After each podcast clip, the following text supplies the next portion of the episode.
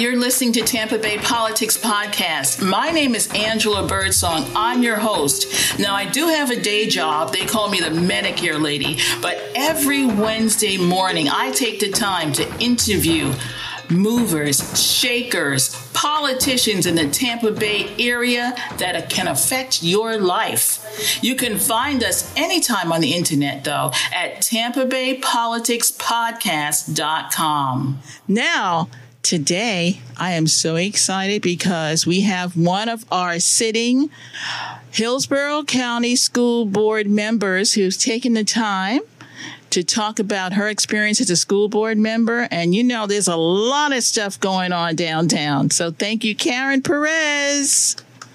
For Thank being you. here. Thank you for having me. So thank you, Karen. okay. So, you know what? Everyone who's in the hot seat. The first thing I do is I talk about you. Where were you born? I was born in Brooklyn, New York. Brooklyn. So was I. How you like that? Where?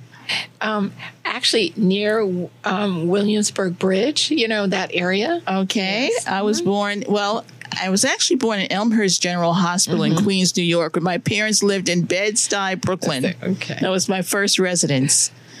Okay, so uh, how long did you spend in New York? Well, I was there until um, about 16 years old. Okay. And then my mom decided, you know, to move my sister and I here to Florida um, in order for me to be able to go to college here in Florida. So we moved from New York here to Tampa. Okay, straight to Tampa, Florida. okay. Yes. And um, and I attended King High School. Okay. Mm-hmm. And then, um, where'd you go to college? and I and my first my first step into college was at the Tampa Technical Institute, and I um, followed a track of um, satellite communications design. Oh, that's an interesting major. Yes, yes. And so, did you stay in that field? Well, actually, I went to work for um, NASA for um, about a year. Okay. and it just wasn't what I thought it would be. It- you know, the the STEM track for me wasn't it because I was working by myself. You know, um, having to um, design satellite communication systems. You know, you worked on your own, and um, you know, In a cubicle by yourself? no, actually, it was in a. It was in a um, non-static room. So it was, you know, you walked in, you had non-static um, outfit and goggles and a little hat and you know booties. So you know the the equipment you worked with um, had to you had to make sure that there was no static that went to it. If not, it would um, a lot of the like diodes or resistors would end up shorting out. Oh. So, you know, you I was always in a, in a room by myself. So after a year, um, I decided to come back over here to Tampa, and you know, ended up getting married, and um, you know, married for 15 years, and Any children?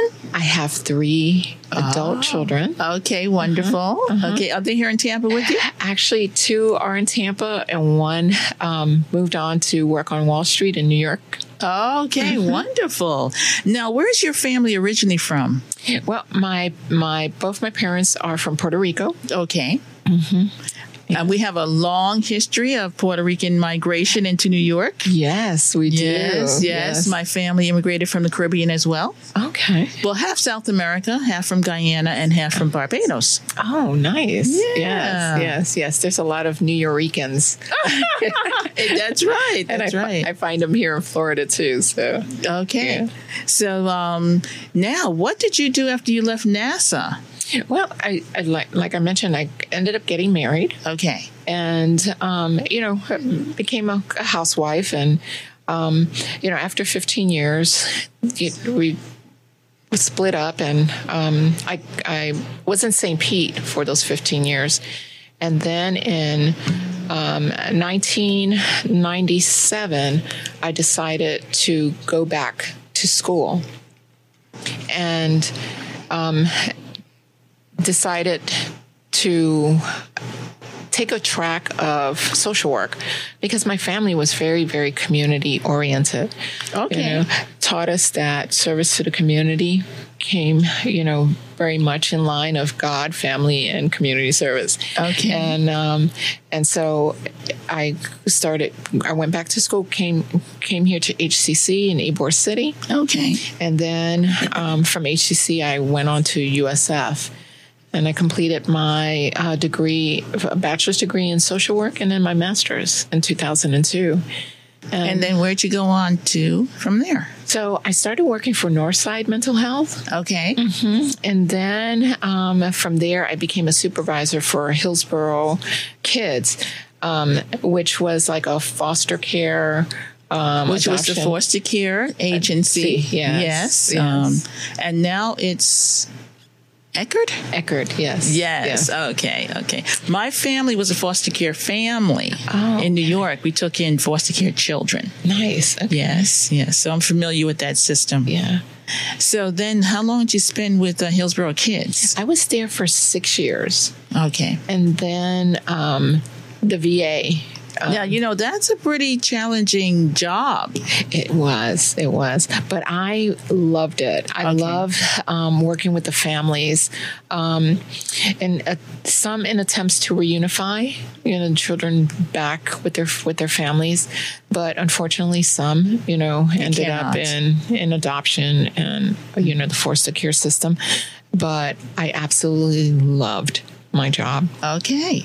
and um, and I'm a certified traumatologist, and um, So you're you're used to dealing with trauma. yes, yes. Okay.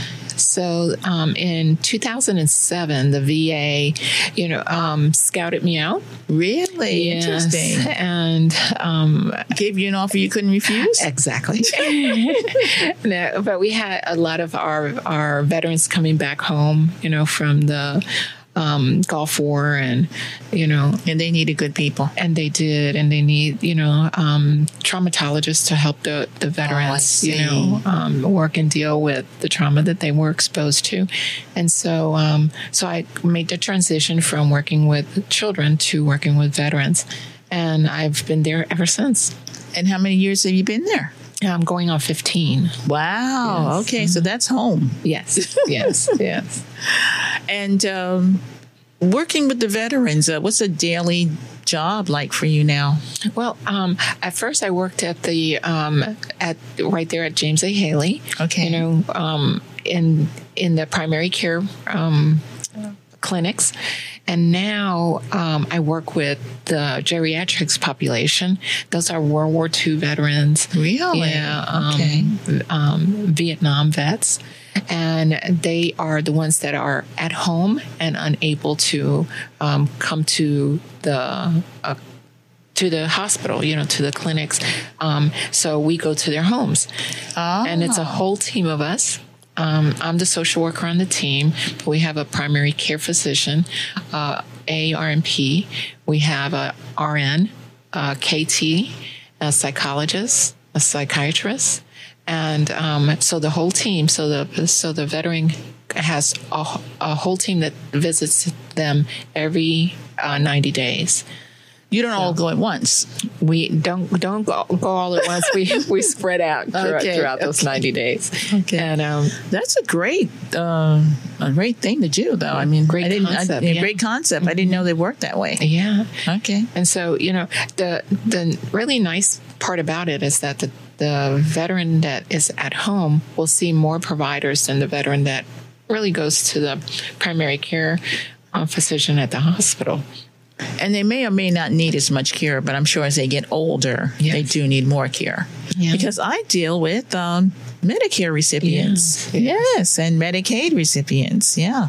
and the, and we were able to provide those um, like the equipment that they need to stay safe and stay home Okay. or even the home health aides that you know are there that, that they need to um, help bathe them and dress them and help them with the ADLs you know so that keeps them out of is it. Activities of daily living. yes uh, yes and um, that keeps them out of the nursing homes Okay. or the um, um, ALFs, you know, and because everybody wants to stay home as long as they yes, can. Yes, yes, and it keep, keeps them with their families. So, so at some point along the way, you ran for office. I did. Okay, what year was that? Well, the first time I ran, I ran in 2004. I ran for state house. Oh, you did? Yes. I didn't know that. Yes. Okay. I ran for um, this. It was District 60. I think they re district um, after that, but um, it was District 60. I, um, it was up in New Tampa area, okay, and, and Lutz area around there. But um, and I I lost only by about three thousand votes. Really? Yeah, won the primary by sixty two percent. And um, so who who reached you? Was it Tom Lee? No, it was Dr. Homan. Dr. Homan. Ed Homan. Uh-huh. Yeah, he's not in in office now, right? No, no. Who's in that seat now? Um, actually, it's um, Fentrice. Is that sixty? Well, it's now it's redistrict, so oh. it's now uh, different. It's uh, different. Number. Yeah. Okay. Okay. Because that is my representative. Because yes. I'm in Carrollwood. Yes. Yes. Okay. Yeah. All right. So I think that Tom Lee might have been in that seat, and now it's Burnett. Um, they I guess they must have split it because yes. that New Tampa Lutz area, yeah. and then it goes out into Pasco County. Right. It's, it's and and Polk. It's a very strange district. The way they they read um, that the territories is different. Yes. Yeah. Yes. Because um, we had Kathy Lewis run in right. that seat. Right. Yes, uh-huh. yes. And unfortunately, yes. she didn't win. win but, yes. but you know, we keep we keep uh, trying to get our black people elected. Yes. and then um, in 2018, I ran for um, school school board. And you won. I did. Now it wasn't easy because you had a pri- you had a primary to go through. I had a primary, and it was um, five five males and myself. And then you had a runoff to go through. I did. I had a runoff with Shake Washington. With Shake Washington. Okay, yes. but you came through that one. I did. I All did. right. So now you've been on the board how long? Um, well, 2019 and 2020. Um, so two okay, years. Two years. Yes. All right. And uh, have you feel like have you felt like you've been able to get anything accomplished? I know it's a short period of time. Um, well, with mental health, you know, I ran on mental health issues. Um, look, watching our students the the suicide rate was so high when I'm sorry when to hear that. I was running, and um, and now it's it's it's decreased. You know, letting our parents know. Um, that we have mental health services in our schools, but also a partnership in the community, and getting those mental health dollars into our into our schools, not just here in Hillsborough County, but across Florida, is so imperative. Um, you know, well, what a timely topic, especially with COVID. Oh, definitely. So uh, yeah, you you were right on time with that because we have so I mean on top of everything else, yes. now we have the stress of being at home and yes. virtual learning and the mm-hmm. parents are stressed out, everybody is stressed out. Yes, yes. Now it's become not just a student issue but a family issue, issue as well. Okay. Yes. We've we're, we're watching mental health take a whole different direction um, as a provider. Um, I have a, also a private practice. So um, as I watch the veterans and our students, and then also the community, uh, mental health has now taken front and center stage when um, people did not feel comfortable in the past speaking about mental health. Now, you know, it's they're. they're well, we're going to take our first break, okay. and uh, when we come back, we're going to talk about a bill okay. that you're working on uh, through the Florida um, State House and State Senate. Yeah. And uh, did you want people to contact you about your uh, campaign? Yes, I would love that. Tell me your number. 813-493-7705. Okay. So um, this lady is up for election again. Thank we'll you. talk more about that too. Okay.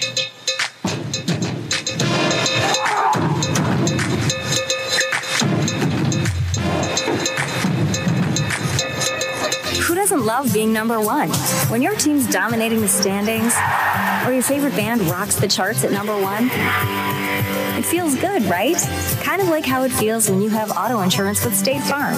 Because making you feel like number one is an honor your local State Farm agent takes seriously. Through the good times and not so good, your State Farm agent's proud to be here to help life go right. Call Herman White at 961 6661. That's 961 6661. In the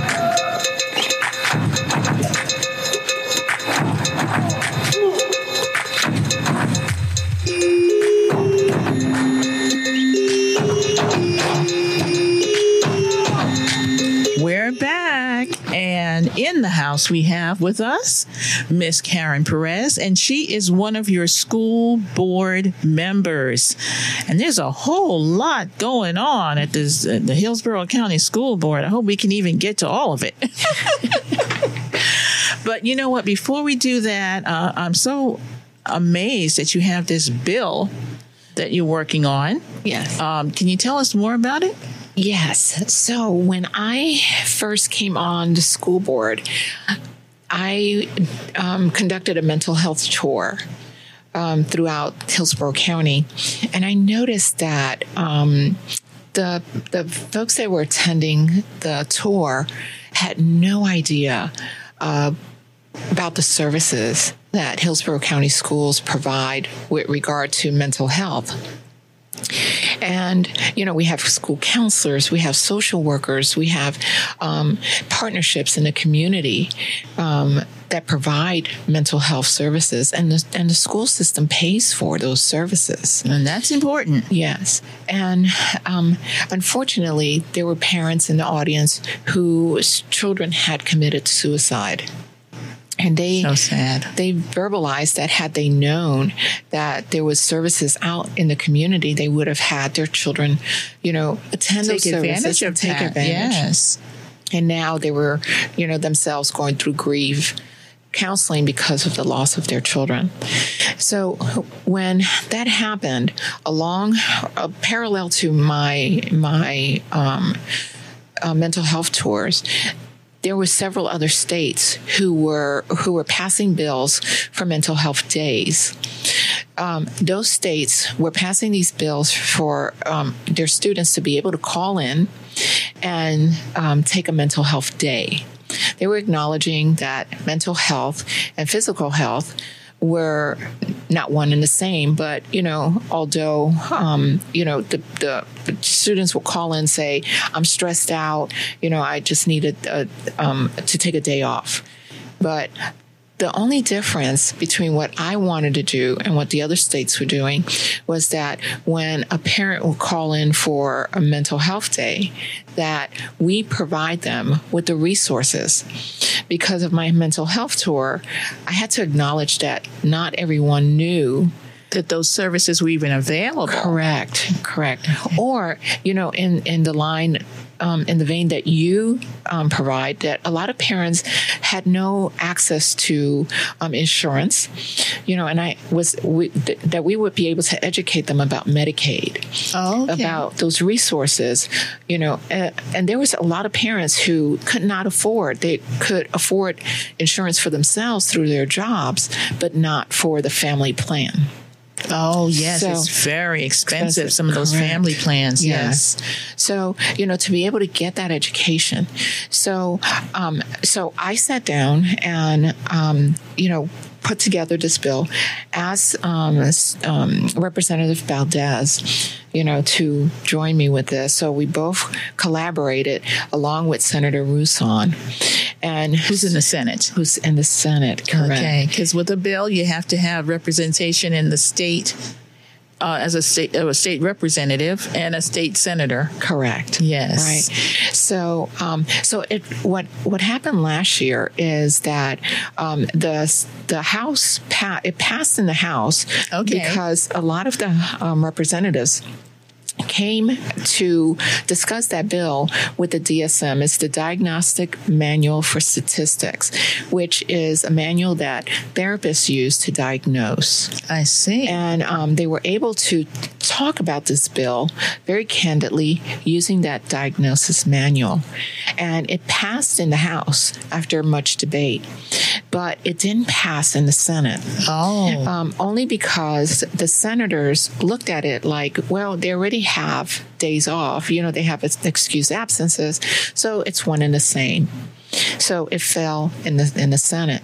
So we we turned around and we we, we presented it again this year. Okay. What um, our um, Susan Valdez, Representative Valdez, did was that she changed the wording to include mental health along with physical health for days off.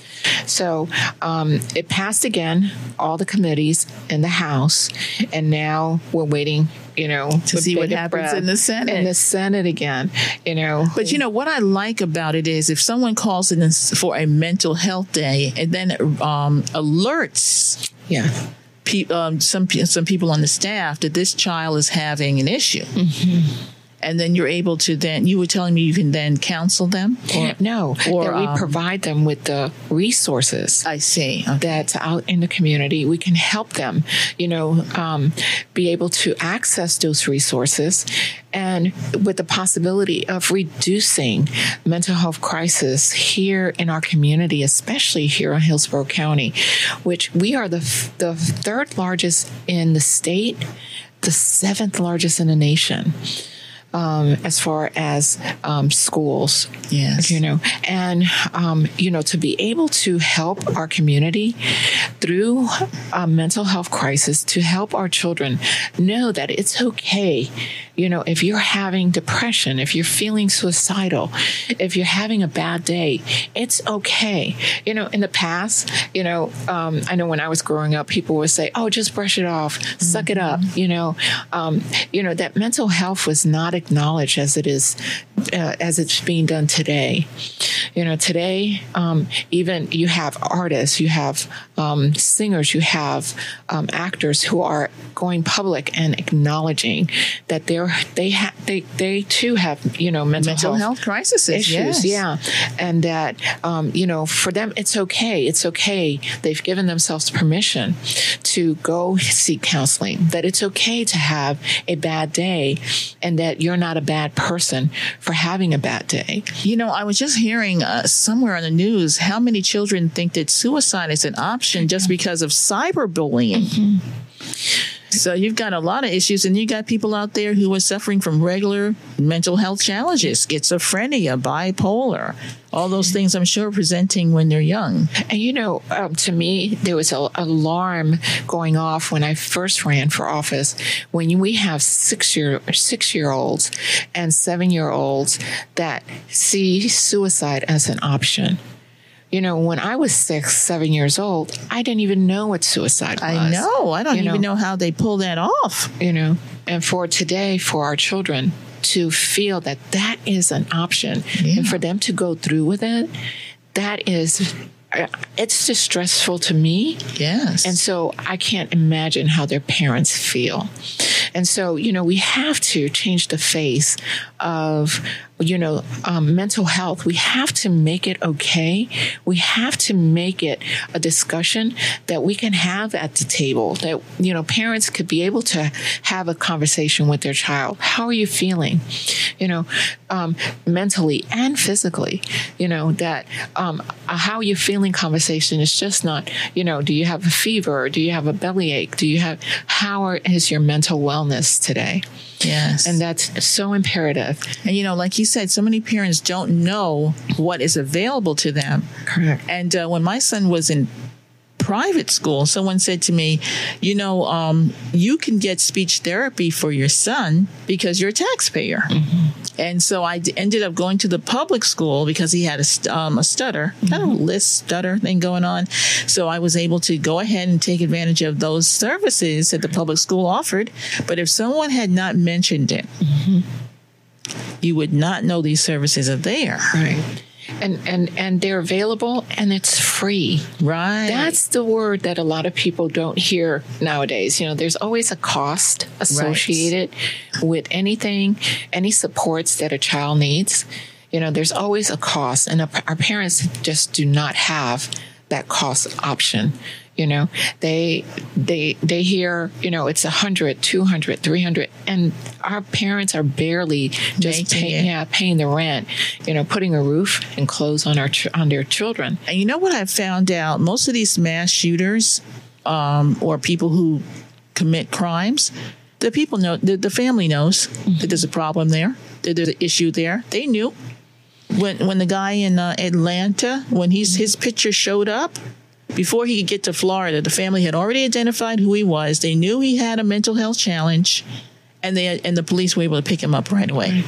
But it's it's being able to get the services that they need. Yes. you know, at the at the right time those services that are going to support not just the student, but the entire family. Because if you know that a child has mental health issues, you know that that family also needs those supports in place. So, you know, and it's been like, you know, right now, um, especially during COVID, that a lot of mental health issues have surfaced. Yeah. You know, families that didn't realize that they needed these services now are saying, wait a minute, you know, since we need been, help. We, yeah. And, and, you know, so it's making sure that, you know, there's a word, it's called sustainability. You know, if you fund it, you know, mental health services one time, that's not sufficient. Mm-hmm. That's not going to help anyone. You know, it's like going to a counselor two times and and you're supposed to be better. Yeah, it could be years. Yes. You know, so, you know, I, I try to talk about sustainability when I speak to, you know, our US representatives or US senators, you know, reminding them that, hey, it's great that we got funding, you know, right now during COVID, but understand that these problems don't go away. They're not here today and gone. You know, this is not a mm-hmm. one and done. Right. You know, that we're going to need sustainability to help our students and their families long before, long after COVID is gone and long after all the doors are wide open. Because after the doors are wide open, we're going to see a lot more happening. Yes, and yes, because um, you know, COVID is amazing because it has unearthed, well, it has shown a light yes. on things that were already there. Correct. Correct. So, you know, you have children who in poverty, they automatically they're having mental challenges mm-hmm. because the, fa- the the parents aren't working or one is in jail or one is on drugs and you know that a happy home it's not a happy home and they're going to have serious mental challenges which they're going to present at school. Right. Well it, it's what covid did it it uncovered things that society has been trying to cover up for a very long time. Mm-hmm. and it did not allow society to you know there's a there's a saying in spanish that they try to cover the sun with their thumb. Mm-hmm. and you know so it did not allow society just to turn their back and say this is not happening. Right. You know now society has to acknowledge and has to fix this long long coming problem. It's it's been it's been there for years. Right now they have to acknowledge it and now they have to fix it. Okay, we're getting towards another break. But before we go, your do you want to ask people for anything? Money, volunteers for your upcoming election? Volunteers, um, you know, donations would be wonderful to get this campaign up and going. And your support, you know, more than anything, your support would be just fantastic. Where would they find you? on um, the internet? Yes, I'm going to get my website going, and um, you know, I have um, you know on Facebook. I'm always on Facebook, but you know, um, you could also give me a call 813-493-7705. And you're collecting money? I am. Good. Yes. I, do you have a campaign manager? I do. Who is that? okay. Um, his name is Mark Hennessy Mark Hennessy is your campaign manager. Yeah. He's a big he that man knows how to raise money. Yes, He yes. raises a lot of money for the Democratic Party. He does. He Yeah, does. he's a good guy. yeah. I didn't know he was actually the man for you. He okay. is. Right. is. And what about Patrick uh, Manteiga? Is he involved? He is. He is also involved in helping me with my campaign. Okay. Yes. And he runs a little newspaper, doesn't he? He does, like I said that. Oh, yes. Yes. Going back two generations, if not more. Yes, he's they've been around for a long time. Yeah. Yeah, it doesn't have, you know, doesn't hurt to have a newspaper man on your side. There you go. There you go. All right. So, you, but you don't have your website yet. It's coming. It's coming. Yes. All right. Uh-huh. All right. Well, we'll be back in about a minute. Thank you.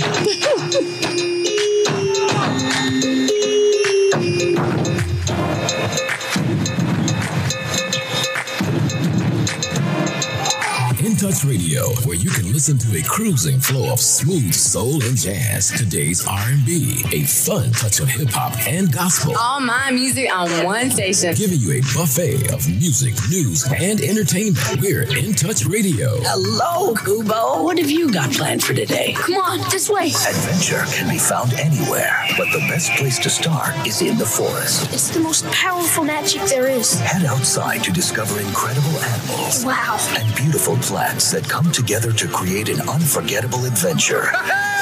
So grab your loved ones and explore a world of possibilities. Visit discovertheforest.org to find the closest forest or park to you. Brought to you by the Ad Council and the U.S. Forest Services. My teacher said that we should have a plan in case of an emergency. Do we have one? First thing I'm gonna do is grab a flashlight with dead batteries. I'm going to start randomly throwing clothes in the bag. You two will be hiding in the closet and dad won't be able to find you. And that's when we both start crying. Uncontrollably. Can you pass the cutlets? Winging it is not an emergency plan. Make sure your kids know what to do during an emergency, who to call, where to meet, what to pack. Search Ready Kids at nyc.gov or call 311. Brought to you by the New York City Office of Emergency Management and the Ad Council.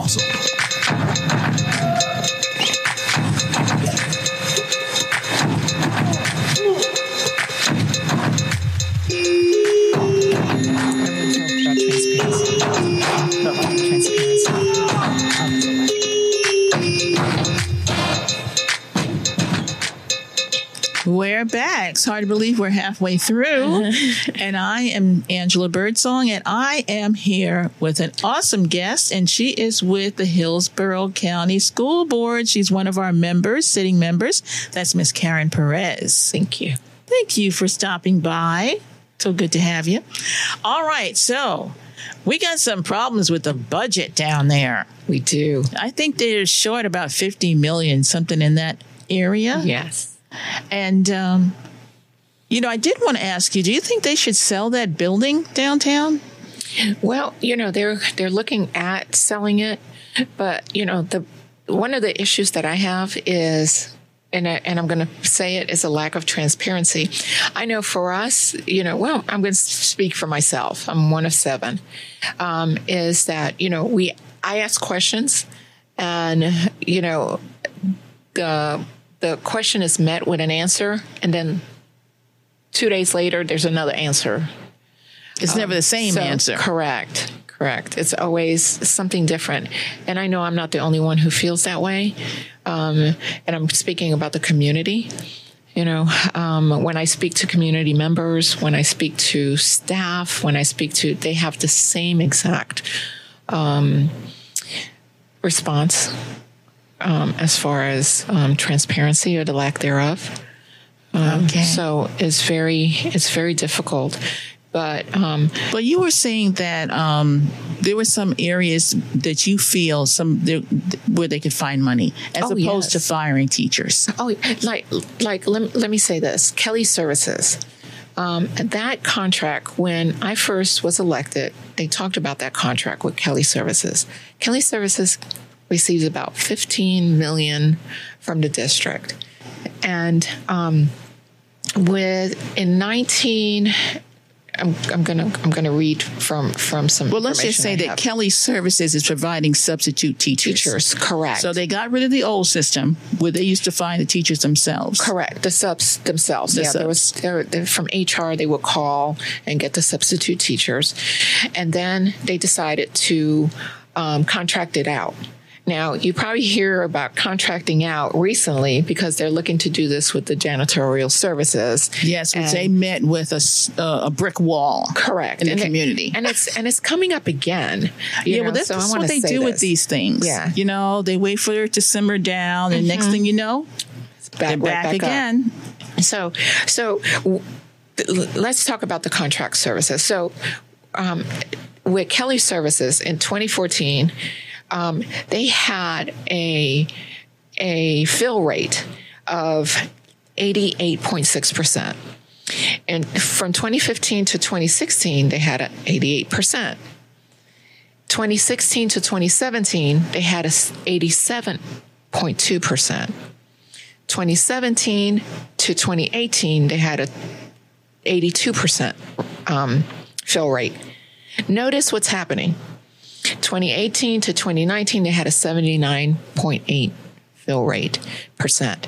So every year, it seems like they're slacking. They're that you know the numbers are going down. But my concern is So when you say fill rate, fill rate is that they they might have 100,000 requests, but 33% or 30% is not being filled. So, uh, so I'm gonna I'm gonna give you an example. So in 2013, 2014, Hillsborough County Schools estimated that 131,423 um, um, requests for substitutes, and three 33,662 um, um, requests went unfulfilled, for a total of 74 What happens if you need a teacher in the classroom and you can't find anybody? that so that's that's where I'm having an issue. So there's so let's take let's why don't we take the the 20 um, 18 2019 set the 79% fill rate. So that's leaving a 21% um, short. I'm trying to figure out where the short is. What schools?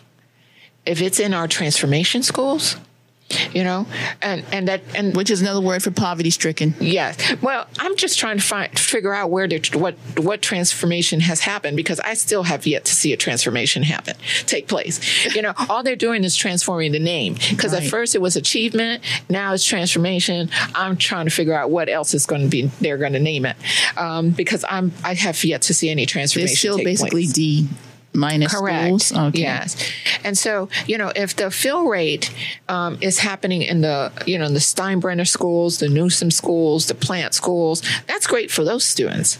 But if our students in our transformation schools are still being left without a without a substitute teacher because their teachers are not there, you know, or and what are they filling? Are they filling um, classrooms that there are no teachers, or are they filling a classroom where the teacher is just absent?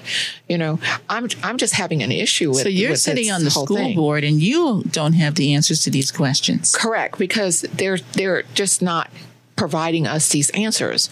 So you know this um, this coming up um, um, Board school meeting. board, yeah, school board meeting. I'm going to be you know just asking these questions, and I and I ask the questions in the um, sunshine because if I ask these questions, you know, in our in my one on one with the superintendent. Like I mentioned earlier, he'll give me an answer, and then two days later, the answer changes. Okay. So I rather have that um, response recorded and in the sunshine where everyone could hear that answer. Then And just so everyone knows, the Sunshine Law also prohibits board members from speaking to each other correct about anything that could come up before the board. correct, correct. Okay. So you know, just just it's just um, for me, it just would behoove um, you know this district to look at that Kelly Service contract, remove it, and you know put that 15 million back into into our our district. And you know, I know earlier we we discussed how much it would cost. So Kelly Services is paying our substitute teachers eight dollars and forty nine cents An hour. An hour. For a total of eighty-four dollars um, For the you know, for day. the for the day, and yes, you know, for teaching, and ten dollars for if they have um, an AA or a bachelor's level degree in teaching. So, you know, I'm just not understanding how the district is comfortable with this because I know I'm not. Okay. And, you know, but paying a service 15 million and shorting our teachers is a problem to, for me. Right. You know, um, so looking at that piece, you know, that 15 million that Kelly Services is receiving, but then also, one of the issues I have is when the when the superintendent, you know, talked to us about you know eliminating positions, he didn't provide a template of what this is going to look like culturally. You know, he just told the principals, "Oh, you know, do what you need to do," but do what you need to do for me. Um, screams of, a, of an issue because when you're looking at these schools that are very diverse when you're looking at our student population, when you're looking at the need for our students to see, especially our children of color, to, to see um, administrators that look like them, teachers that look like them, Right. um, teachers want that to make sure can that they're relate not, with them. You know, and the first the first hired are usually the first to go, and we need as many diverse teachers as Correct. possible. But it's not even the first hired. But to me, I feel I should say last hired. I should say. Yeah. Yes. But um, that that it's not just that that um, that those teachers. It's also you know some of our staff. We don't know you know how they think, how they feel about their staff. You know if they target these staff just to get rid of them. You know for me is I would. I would want. I would have wanted to see a template of you know what you decide who who stays, who and stays who, goes. Correct. Not just do what you feel, uh, or you know, just eliminate positions. You know, because the elimination of positions historically has always affected people of color I see. and staff of color, and you know that's just not something we make up.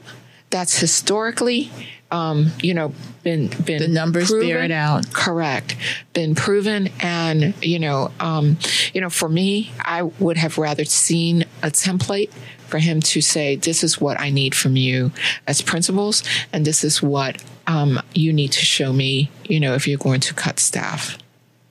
Now, did I hear it was about fifteen hundred positions that are going to be eliminated? 1,080.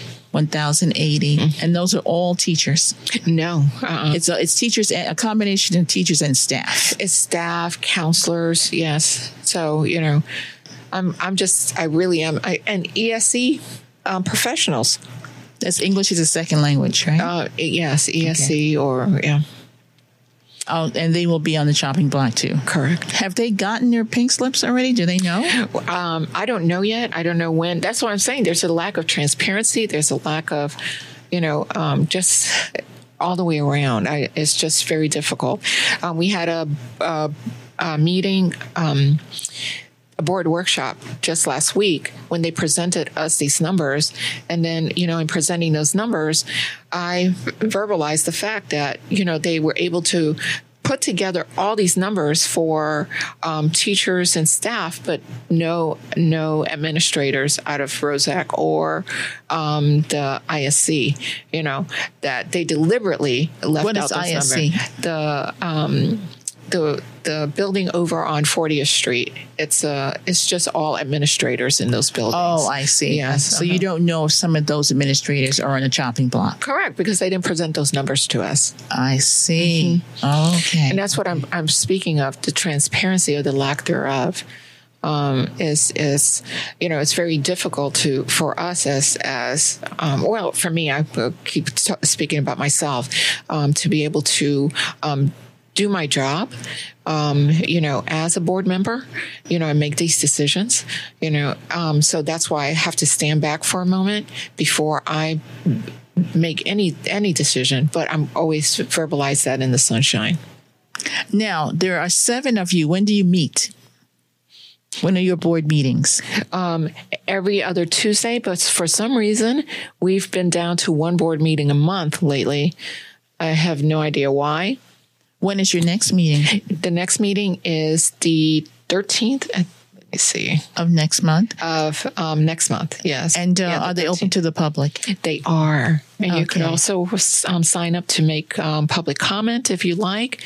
You know, And uh, where do you meet? And we meet downtown in Rosac at 9 901 East Kennedy. Okay, so that's in the big building downtown. It is. Okay. Well, one minute to break. Okay. And I always say, give me your phone number again. Okay. My number, my contact information is 813 493 7705. Say that one more time slowly. Okay. 813 493 7705. Okay. So we're going to come back and talk about more school board issues. Thank you.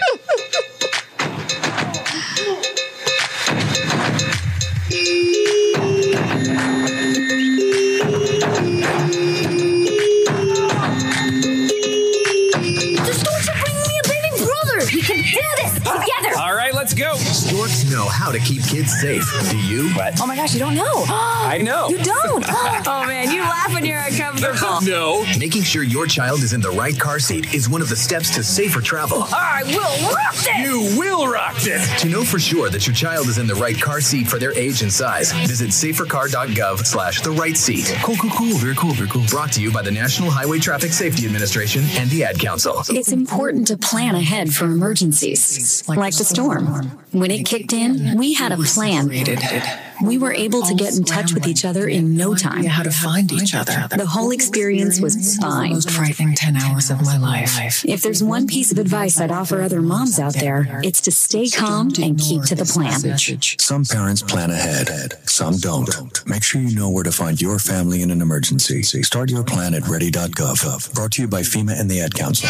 In Touch Radio, where you can listen to a cruising flow of smooth soul and jazz, today's R&B, a fun touch of hip hop and gospel, All my music on one station. giving you a buffet of music, news, and entertainment. We're In Touch Radio.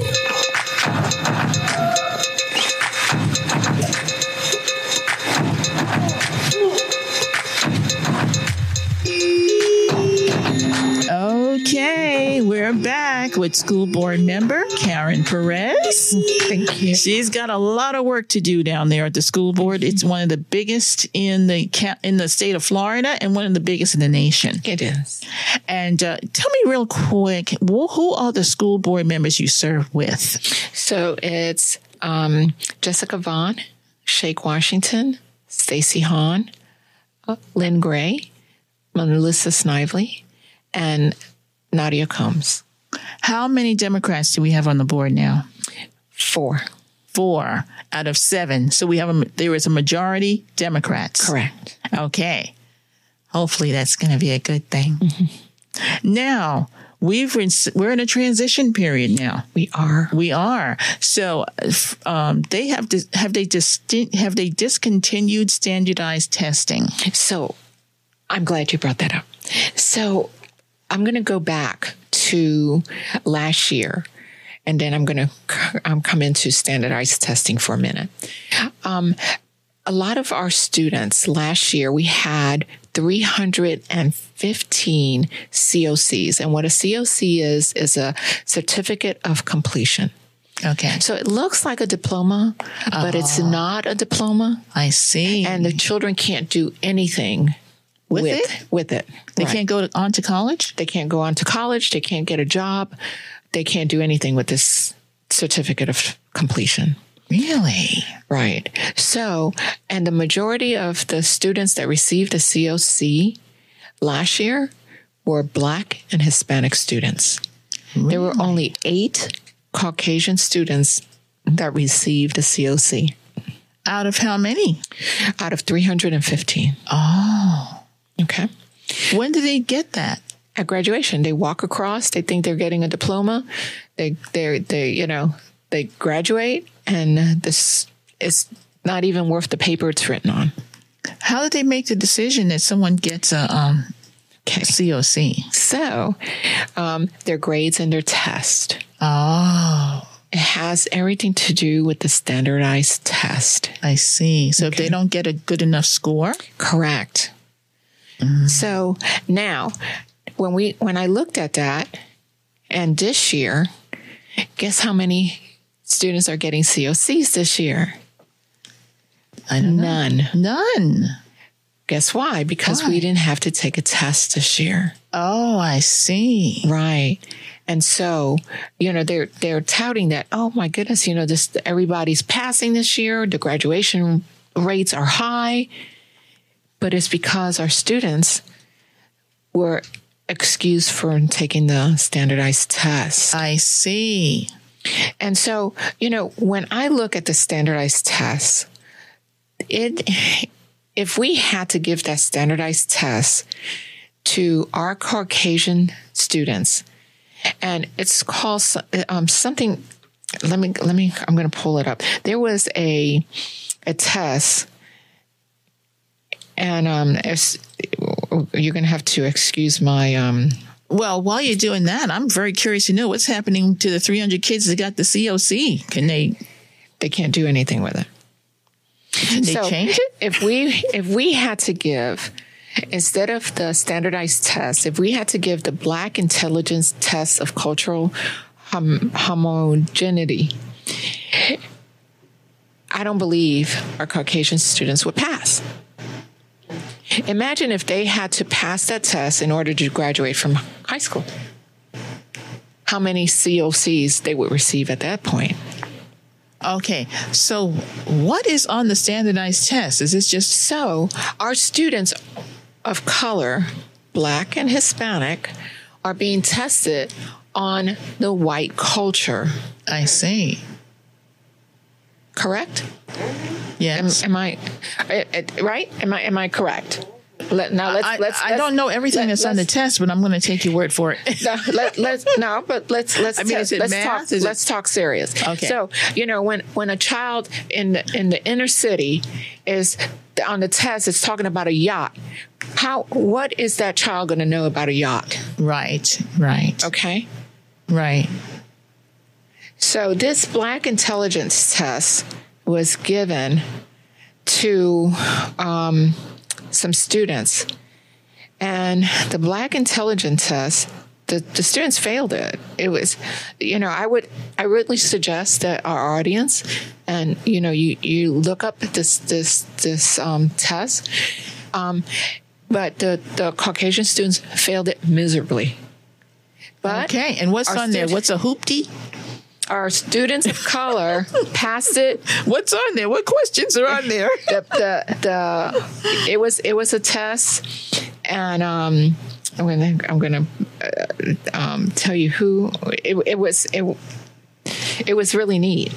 Um, that because the standardized t- tests have implicit bias. You know, okay, that's what I- that's it what is they're true. talking. It is true. speak to. It is true.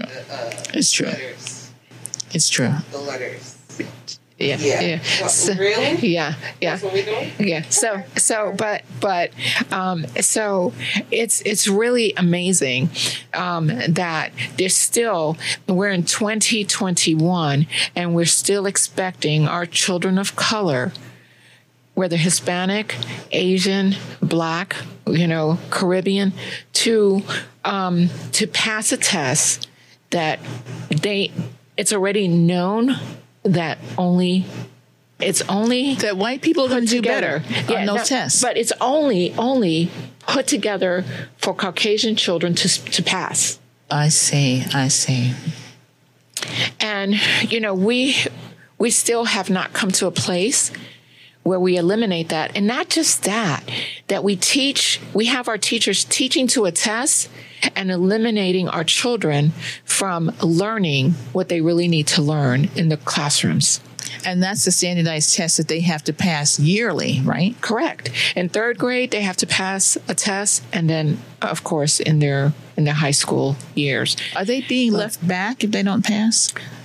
They're not being left back. There's, there's sometimes they're being pushed forward. Okay. And they're, they're not understanding half the stuff, but then they're pro- being provided a certificate of completion that they can't do anything Thing with. And then they wonder why the justice system, we have the school to prison pipeline, and then they wonder why our children are out there committing crimes. Right. They're felons because the school system has set them up for failure. Not just for failure, but to be another inmate because they can't find a job. If Mm. I'm giving somebody a, a, a, child a certificate that has no value, right? How are they going to find a job? And they can't fix that. Can they fix it? Why are they going to fix a system? No, no. I'm saying, can once they get that COC, is no, there's why, no turning why, back. Why are they going to fix a system that's feeding a prison system Oh that's making money off of our children? Why? Well, they say they can tell just by the third grade reading levels Mm-hmm. how many children are going to be in prison. That's why they take the t- test in third grade, and then and then the child at, in third grade, when they don't pass that test, they feel stupid all the way going up. Yeah. and then they're targeted. Our children are targeted. Our children are starting to be left behind because the teachers start then already know, oh, he didn't pass the test, so I'm not even going to worry about him. Oh I'm not even going to teach him how to read right now because I'm going to focus on the kids who are going to put A in my classroom. Mm. And that's a problem. That's that's just a problem with me. I know because those te- those students should be targeted for tutoring. Not just tutoring. They should be targeted for something different. You know, not this test. Not this test that they're, our kids get so frustrated because some of our kids will say, what in the world is a condo? What is, what is, you know, they, they have words in these tests that our children will never see, mm-hmm. will never understand what it is. And it's frustrating our children. Mm-hmm. It's causing them to get angry. Yes. It's causing our children not to want to pay attention in school. Because when they see other children in their classroom Progressing, that and they're not. understand, Yes. and they're they're like, oh, it, it's me, Mm-hmm. but it's not them. It's that they're they're they're being pushed to learn a culture that's not their culture. I see. Words that don't fit into their world. Right. Right. And so when I'm asked about this test, you know, forget it. When I went, when I went, I'm going to give you my experience. Okay. When I went, I'm Hispanic, grew up. My mom speaks very little English. Okay. When I went to college, I took the GRE three times, failed it. So they gave me a provisional entrance into the social work master's program. I graduated top in my class. Really? My thesis won an award at USF. And you couldn't pass it, the it was- test. it was a monetary award too, and I de- I defended my thesis as a master's student in front of the doctoral students. So it has nothing to do with these tests. And we just continue and continue and continue, jeopardizing the future of our children based on these tests. And when this, I think COVID 19 had to come in order for us to see that our children are intelligent. Yes. Our children are amazing, but what society's doing is it's dictating their future on an exam. Right. And that's how they limit our kids. You know, this the school to prison pipeline, COVID gave it the test. And I know that this um, this exam is what's triggering that school to prison pipeline. Wow. Every day. And you know what? I believe they're not having the SATs, Mm-hmm. and it's opening the floodgates for children just to, hey, apply to the school of your choice. There you go. There you go. Before it was that was a boundary that if you couldn't if you didn't get a certain number, Great, you there. couldn't even apply. And if you didn't have a legacy to help you Mm-hmm. in, so that legacy thing is another correct boundary. So I want the audience to uh, um, seriously look at that um, at that Black Intelligent Test of Cultural hom- homogeneity. You need another name. Yes. But anyway, we get the point. Yeah, but that there's words they, they don't know but that we know. But to to understand how that that test um, demonstrated the division that that um, you know when you're providing an exam that is has that that cultural um, division that line that dividing line to students that they're going to fail every time and they don't want our children to progress that's society you know not our children Now, I don't know how you feel about this, but this computer, this handheld devices in everybody's hand, um, they like to use slang on it.